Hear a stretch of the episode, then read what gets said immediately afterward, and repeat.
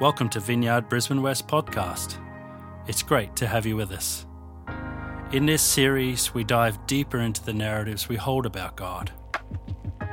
Narratives play a fundamental role in forming our identity, both for the positive or for the negative. So join us over the coming weeks as we explore the character of God displayed in the life and mission of Jesus.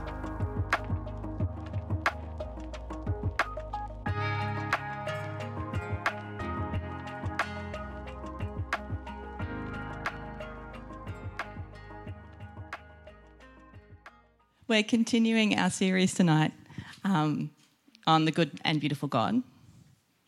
And we're looking at the next truth about God's character, and we're looking, that will be that God is love.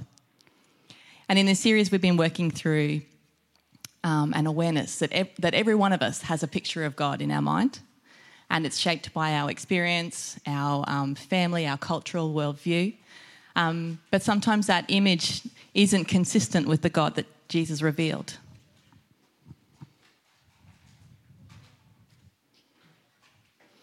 In the past, God spoke to our ancestors through the prophets at many times and in various ways, but in these last days, He has spoken to us by His Son, whom He appointed heir of all things, and through whom He also made the universe. The Son is the radiance of God's glory and the exact representation of His being, sustaining all things by His powerful word. I've got another verse. This is what John wrote. It's the Passion paraphrase. We saw him with our very own eyes. We gazed upon him and heard him speak. Our hands actually touched him, the one who was from the beginning, the living expression of God. This life giver was made visible, and we have seen him. We testify to this truth. The eternal life giver lived face to face with the Father and has now dawned upon us. So we proclaim to you what we've seen and heard about this life giver, so that we may share and enjoy this life together. For truly our fellowship is with the Father and with his Son Jesus, the Anointed One. And we're writing these things to you because we want to release to you our fullness of joy. Jesus perfectly displays the truth about God and by identifying and, address, and, addressing any false narratives or false stories about God that we have in our, in our head, in our, in our own mind, in our heart, we're on the path to transformation. And while it's possible to um, benefit from renewing our minds and practicing spiritual disciplines on our own, we find deeper and more lasting change within community. We need the Holy Spirit and we need other people to help us see who we are and whose we are. I want to thank Naomi. Naomi's actually done most of the hard work in preparing these resource sheets that we've been handing out each week. Um, and they're not just for people who are doing the small group. Oh, we'll hand them out later on, or you can come and grab one at the end. Um, they're not just for the small group. They're actually so that anybody, everybody, can um, have an opportunity to dwell on um, a summary of the message and um, the main scripture and the truth, and ma- maybe some of the false narratives. It just gives us an opportunity to um, to meditate on it during the week. Uh, and, and if you can't come along to the small group, it's also a great place to start. Um, and if you want to grab one and grab a friend, um, grab someone else within the community or, um, or someone else that you regularly share with, and then use it as a starting point for discussion. Tonight we're going to consider how the life of Jesus and the teachings of Jesus demonstrate that God is demonstrated that God is love. And in the opening chapter of um, sorry, in the, the opening of this chapter in the book that we've been basing the series on, um, the author tells a story about a pastor who received a call from someone asking if they'd be welcome into his church. And surprised, he said, Well, yeah, of course, everybody's welcome in our church. And then she proceeded to tell him a story about her um, feelings of rejection from a, a, previous experience that she had where she, where she had been treated by Christians as though um, she was not welcome because she was a teenage mum um, and she was single. And, um, and, and the pastor was shocked. And most of us, I think, we would be very shocked and um, dismayed that that's her experience. But actually, that underlying experience isn't uncommon. And that underlying story is that God only loves us when we're good.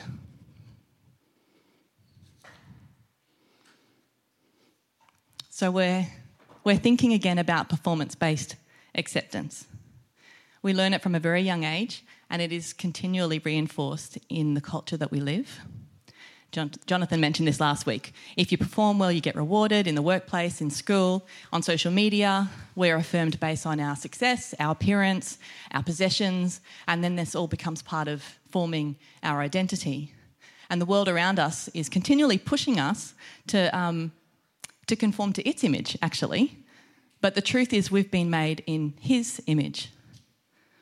And it's possible that this might be feeling a little bit rep- repetitive. We have talked about performance based false narratives in previous weeks, and I'll give you a heads up, it's probably going to come up in future weeks. Um, and why is this? At the heart of a performance based narrative um, is the desire to determine what is good in our own eyes. I can make this work. I can do the right things, and then God will love me. We like to be able to control things. So if we can tick off all the things that God wants us to do, um, then we can feel that we have more control. It's so important to see the, dru- the truth that Jesus shows us about God and to continue to study it for the rest of our lives um, beyond this series. So, tonight we're going to consider the parable of the prodigal son. Hey, guys, look. Do you recognize that picture? Where does it come from?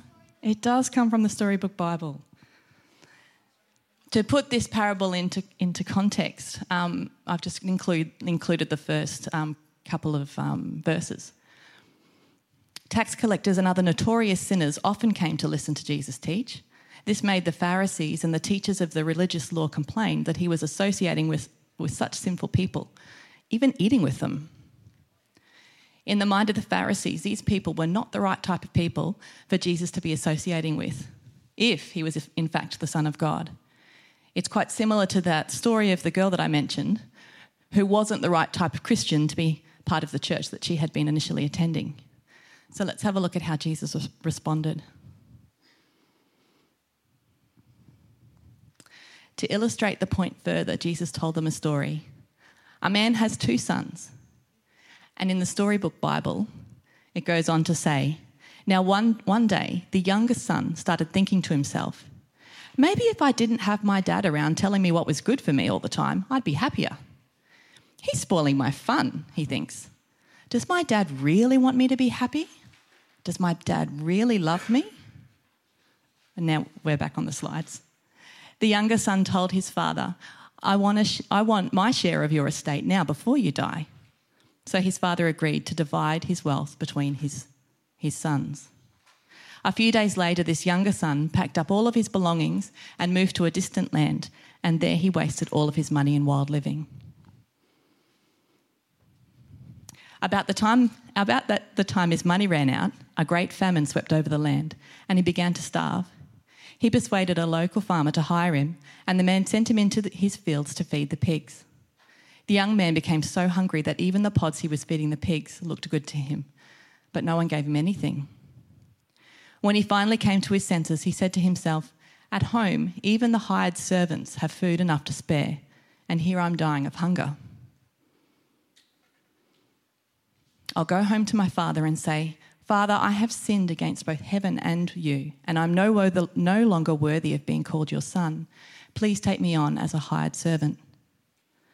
So he returned home to his father, and while he was still a long way off, his father saw him coming. Filled with love and compassion, he ran to his son, embraced him, and kissed him. His son said to him, Father, I've sinned against both heaven and you, and I'm no longer worthy to be called your son.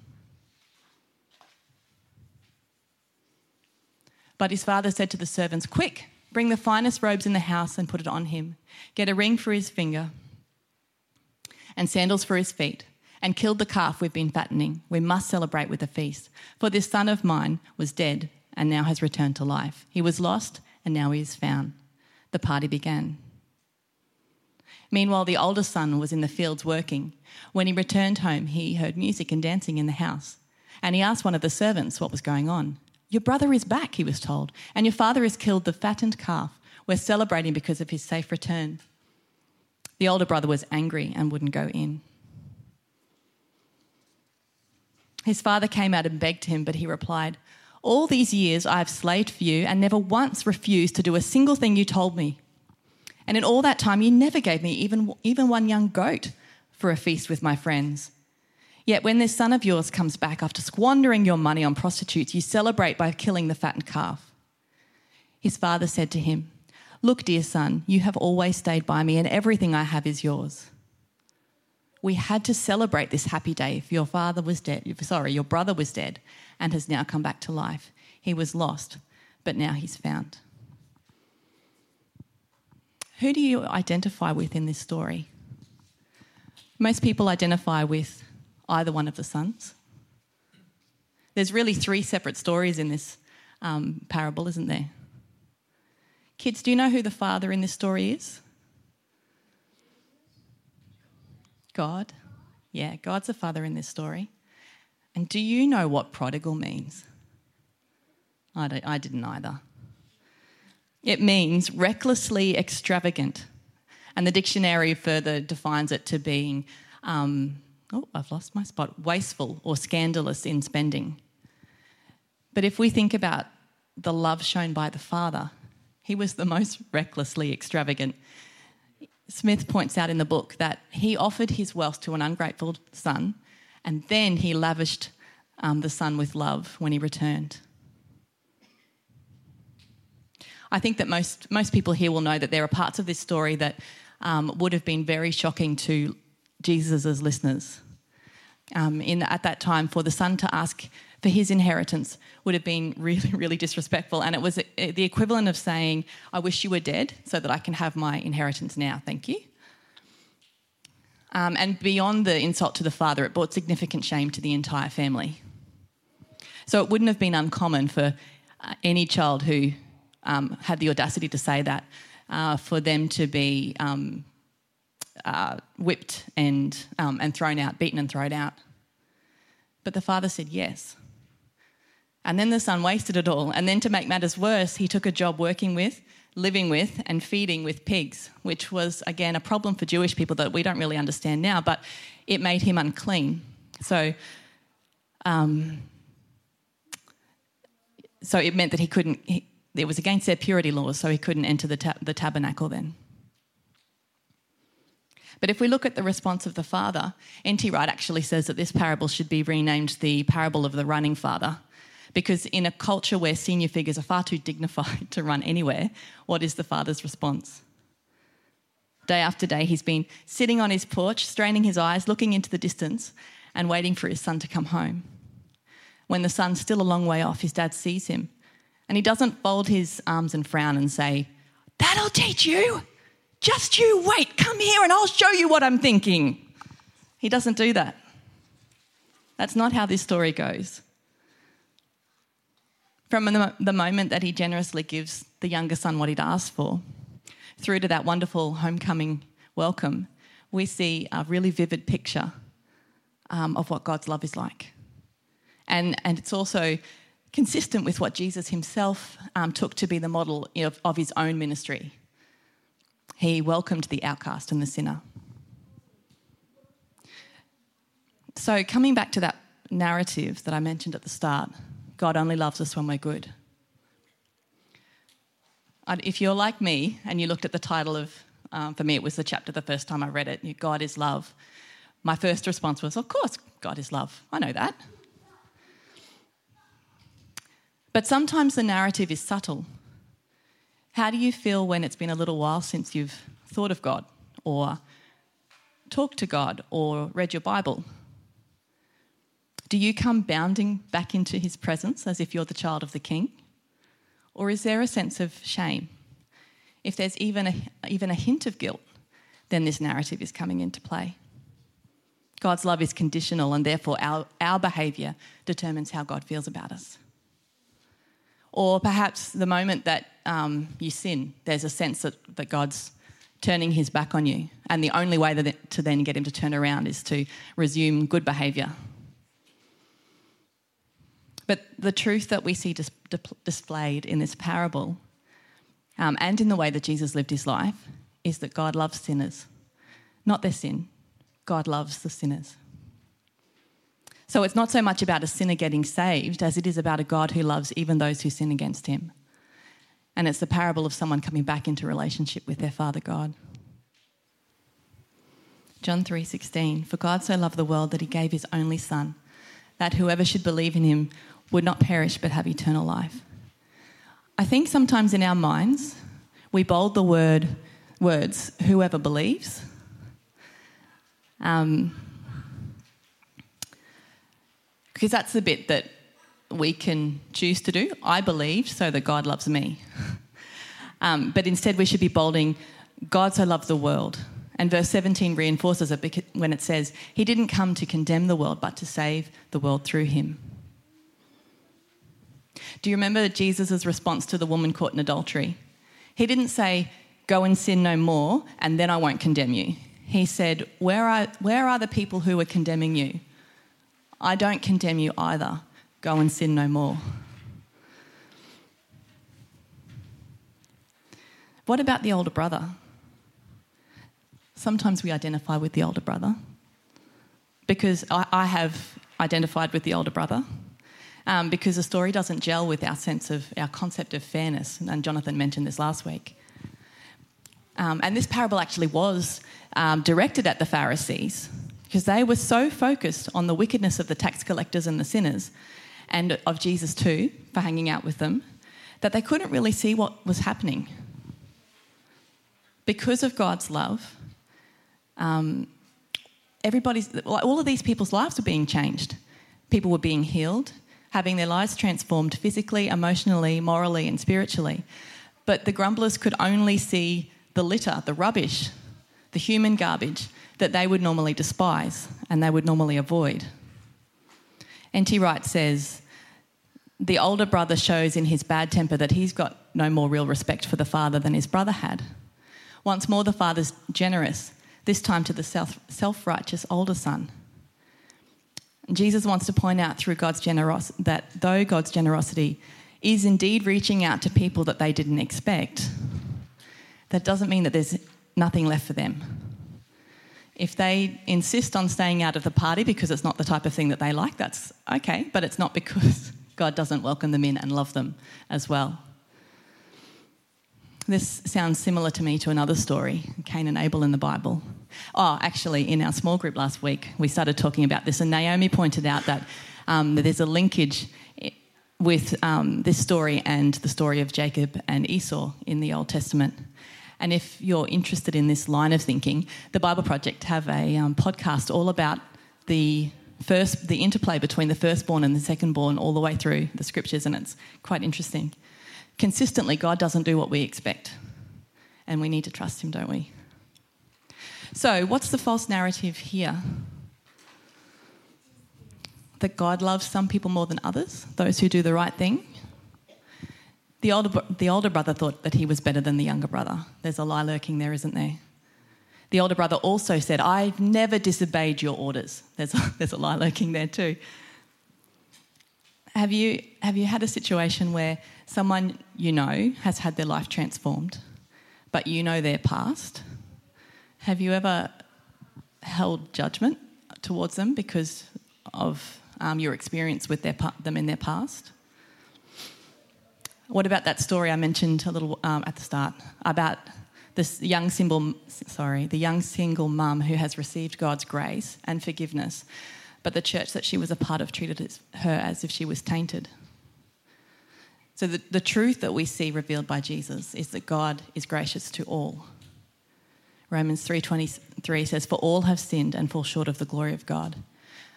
But in Romans 5:28 God demonstrates his own love for us in this way that while we were still sinners Christ died for us. I think I could make a pretty bold claim here and suggest that this, this comparative story, this narrative, actually plays out in most of our lives some way. Don't we all work out to some extent where we fit based on everybody around us? Look at the way that person talks to their spouse, parents their kids, spends their money, uses their time, exercises, eats, holidays, studies, works. Look at the way that person does it. I think I'm okay. We don't need to compare ourselves with others. God is gracious to all, and God loves us. Another narrative that came to mind this week um, was sometimes we form our understanding on love through our own experiences. Last year, actually, I was struck by the verse, um, John 15 15. I no longer call you slaves, for a slave does not know what his master is doing, but I've called you friends. For all the things that I've heard from my Father, I have made known to you. And when I've, in a moment, stumbled across that verse, I realised that I had been, in some ways, basing my understanding of God's love actually on the way that my friends had treated me all the way back in high school. And I would share some things with, no, they would share some things with me, but they wouldn't share um, everything. And um, not that they had to, but you know, you kind of feel a bit on the outer when some people seem to know everything that's going on and others don't. And I think, I think sometimes I still, when I am seeking God's direction in my life, there are still times when there's a small part of me that's just a little bit worried or fearful that maybe He won't tell me. So I need to choose to accept God's truth in this area. He's close by and He doesn't want to hide stuff from me. So can't, I can't base my understanding of God's love on my earthly experience. I have to um, I have to understand the truth about God that Jesus revealed. And the Bible says God defines love. God is love, He created love, and He loved us first. In 1 John 4 7 to 13, it says, Dear friends, let us love one another, for love comes from God. Everyone who loves has been born of God and knows God. Whoever doesn't love does not know God, because God is love. And this is how God showed his love among us. He sent his one and only Son into the world that we might live through him. This love, not that we loved God, but that he loved us and sent his Son as an atoning sacrifice for our sins. Dear friends, since God so loved us, we, should, we ought to love each other. No one has ever seen God, but, we, but if we love one another, God lives in us and his love is made complete in us. And this is how we know that we live in him and he lives in us. He's given us his spirit. He's so generous, so generous. So the whole, that whole chapter is great, but if we skip down to verse 19, we find a great truth. Verse 19 says, We loved because he first loved us, which is profound. We don't wake up one day and decide to love. God is love. He created love and he loved us first. We can't take any credit for the love that we show to anyone because he loved us because before we were capable of loving him. And we can only love others because of what he's done in our lives. And it's out of that great generous and abundant abundance of love um, that we receive from him that we can then love others.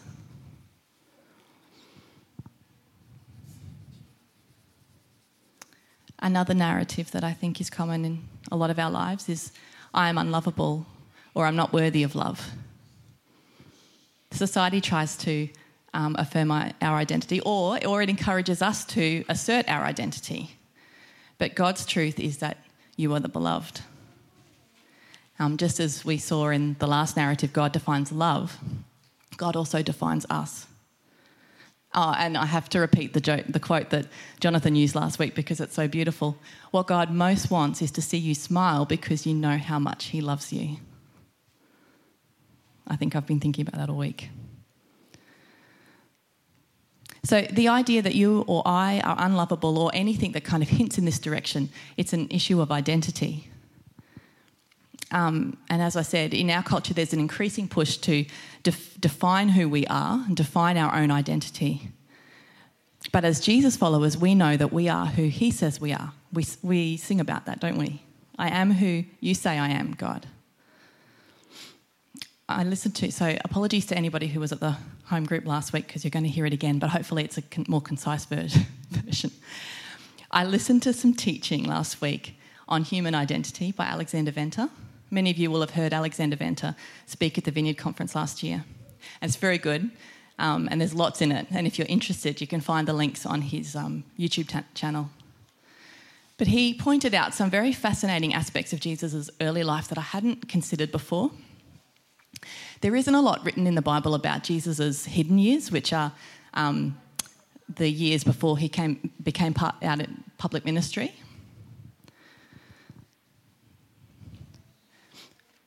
But a lot of scholars are now giving this a lot of thought. um, and actually Ale- Alexander Venter is close to publishing a book on the historical Jesus. He states that Jesus brought kingdom identity to humanity, which means the way that he lived as a human can teach us how to live as a human. We can learn from his, his life, his conception, water baptism, ministry, death, and resurrection. But in terms of his human station in life and his conception, Alexander pointed out some things that I haven't really considered before. We know that Jesus was conceived before his mother's wedding, which was a big problem for Mary at, at that time. And I think I've often thought about that problem from Mary's point of view. But I hadn't really considered before the impact that actually, the ongoing impact that, that would have had on Jesus in his life and ministry. Apparently, Nazareth was a village of about 800 to 1,000. So, if you've grown up in a small town, you, you know that everybody knows everybody's business. I grew up in a small town, but the town I grew up in was probably more like 6,000. This is a very small village. And so Jesus, they were from Nazareth and they moved away for a period and they came back to Nazareth, um, but they were known in the community. So people assumed that Jesus was a mamzer. I need to be very careful about the way I communicate this, considering everybody in the, here in the room. A mamzer is a child of a union that's not sanctioned by biblical law um, outside of marriage. And mamzers were untouchable and they often ended up as servants. Actually, in Deuteronomy, it says, No mamzer, shall ever enter the kingdom, the congregation of the law. Not shall ever. They won't enter the congregation of the law. And we know that Joseph stepped in in obedience, and this didn't happen to Jesus. But he still would have actually suffered ongoing rejection because of that station, like the gossip and the, you know, innuendo um, amongst the, the villagers and, and amongst the kids. There would have been gossip because the townspeople would have looked at Mary and um, her growing pregnancy, and they would have been able to do the maths. And the stigma wasn't forgot, forgotten. And so, as I said, Jesus, when he was a child, he was probably teased and he would have faced questions. And this actually did follow him throughout his ministry because in John 8, they ask him, Where is your father? John 8 19. Who are you? John 8 25. We are not Ill- illegitimate children, John 41. Aren't we right in saying that you're a Samaritan? John 8 48. And a Samaritan was, um, had, they had previously been Israelites uh, in the Old Testament period um, and they lived in an area of um, Israel that had been overtaken, and there um, there was interracial marriages. So, um, so when they were asking Jesus that, there was a uh, assumption that they were trying to, um, or something they were trying to suggest. If you're interested, um, and you'd like to, yeah, you should go on and have a listen to that teaching because there is more. And my, but my mind was blown when I heard this because not only do we see God's love in the people that Jesus chose to hang out with, he was with the outcasts and the sinners and um, the tax collectors, but he was born into a situation, and I know that we know he was born into a situation of lowly birth in the manger, but he was born, that status remained throughout his ministry. And as he grew and developed, he chose to be defined by who God says he was and not by his human situation. At some stage in his childhood, he accepted the truth that God was his Abba, God was his real father. And we see that in the Bible. It talks about by the time he was 12, when he went missing and his parents had to go looking for him, they found him in the temple. And Mary, Mary said, Your father and I were worried. And Jesus said, Didn't you know that I would be in my father's house? And then the very next story in um, Luke is his baptism, and God affirmed Jesus' identity.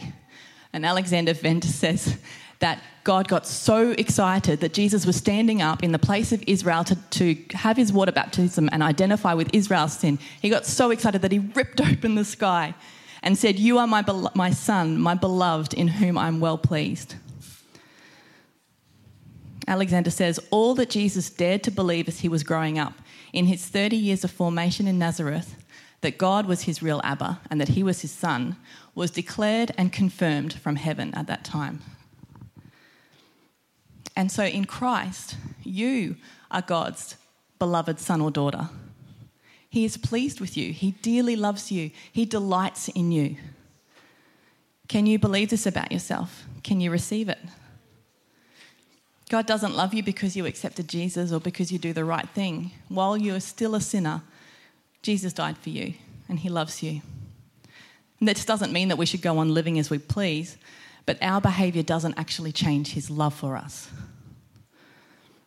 As we see in the life of Jesus, in the people that Jesus ministered to, and in his teaching, we see that God is love. And any other story that, or thought that we have in our mind that doesn't hold to that truth needs to be challenged. So let's stand and ask the Holy Spirit to come and minister to our hearts and our minds.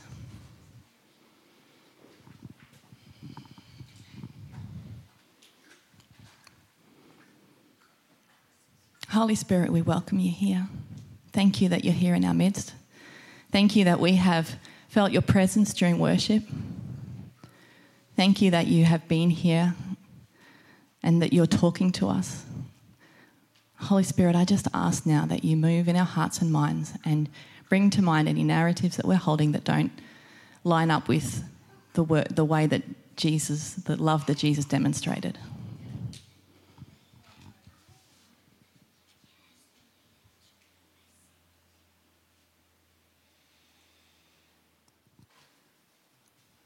Thank you, Holy Spirit.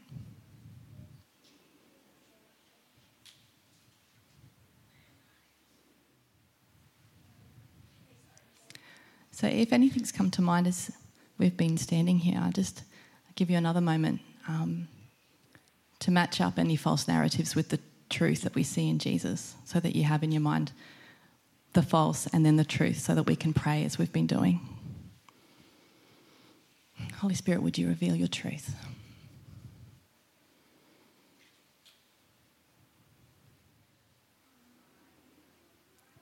We're just going to take some time, like we have every week, to pray this prayer. And if you can insert um, the things that God has revealed to you, we'll leave space there. And remember to um, forgive anybody that's come to mind that has contributed to you forming a, any false narratives. So let's pray. Lord, I confess that I've allowed false narratives to affect the way that I relate to you. I have believed the lie that I forgive anyone who's contributed to my forming this false narrative. I ask you, Lord, to forgive me for receiving this false narrative, for living my life based on it, and for any way that I have judged others because of it. I receive your forgiveness. I renounce and break my agreement with this narrative and any powers of darkness behind it. I choose to accept, believe, and receive the truth that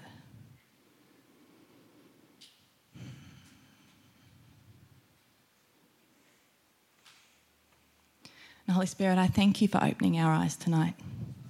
I thank you for continuing to teach us these truths and for helping us to really um, narrow in on the areas of darkness and allow your light to penetrate those areas. And I thank you that you are the light and you do penetrate the darkness. You do cast out the darkness. So I praise you for that, Holy Spirit. I just pray that as we um, go out now into our week, that you continue to show us areas where we're not, uh, where we're believing things that aren't um, right about you. I just pray that you um, continue to reveal how much you love us. Thank you for that love. Thank you that, that you love us um, just as we are, and that your love changes us, but that you love us unconditionally. In Jesus' name, Amen.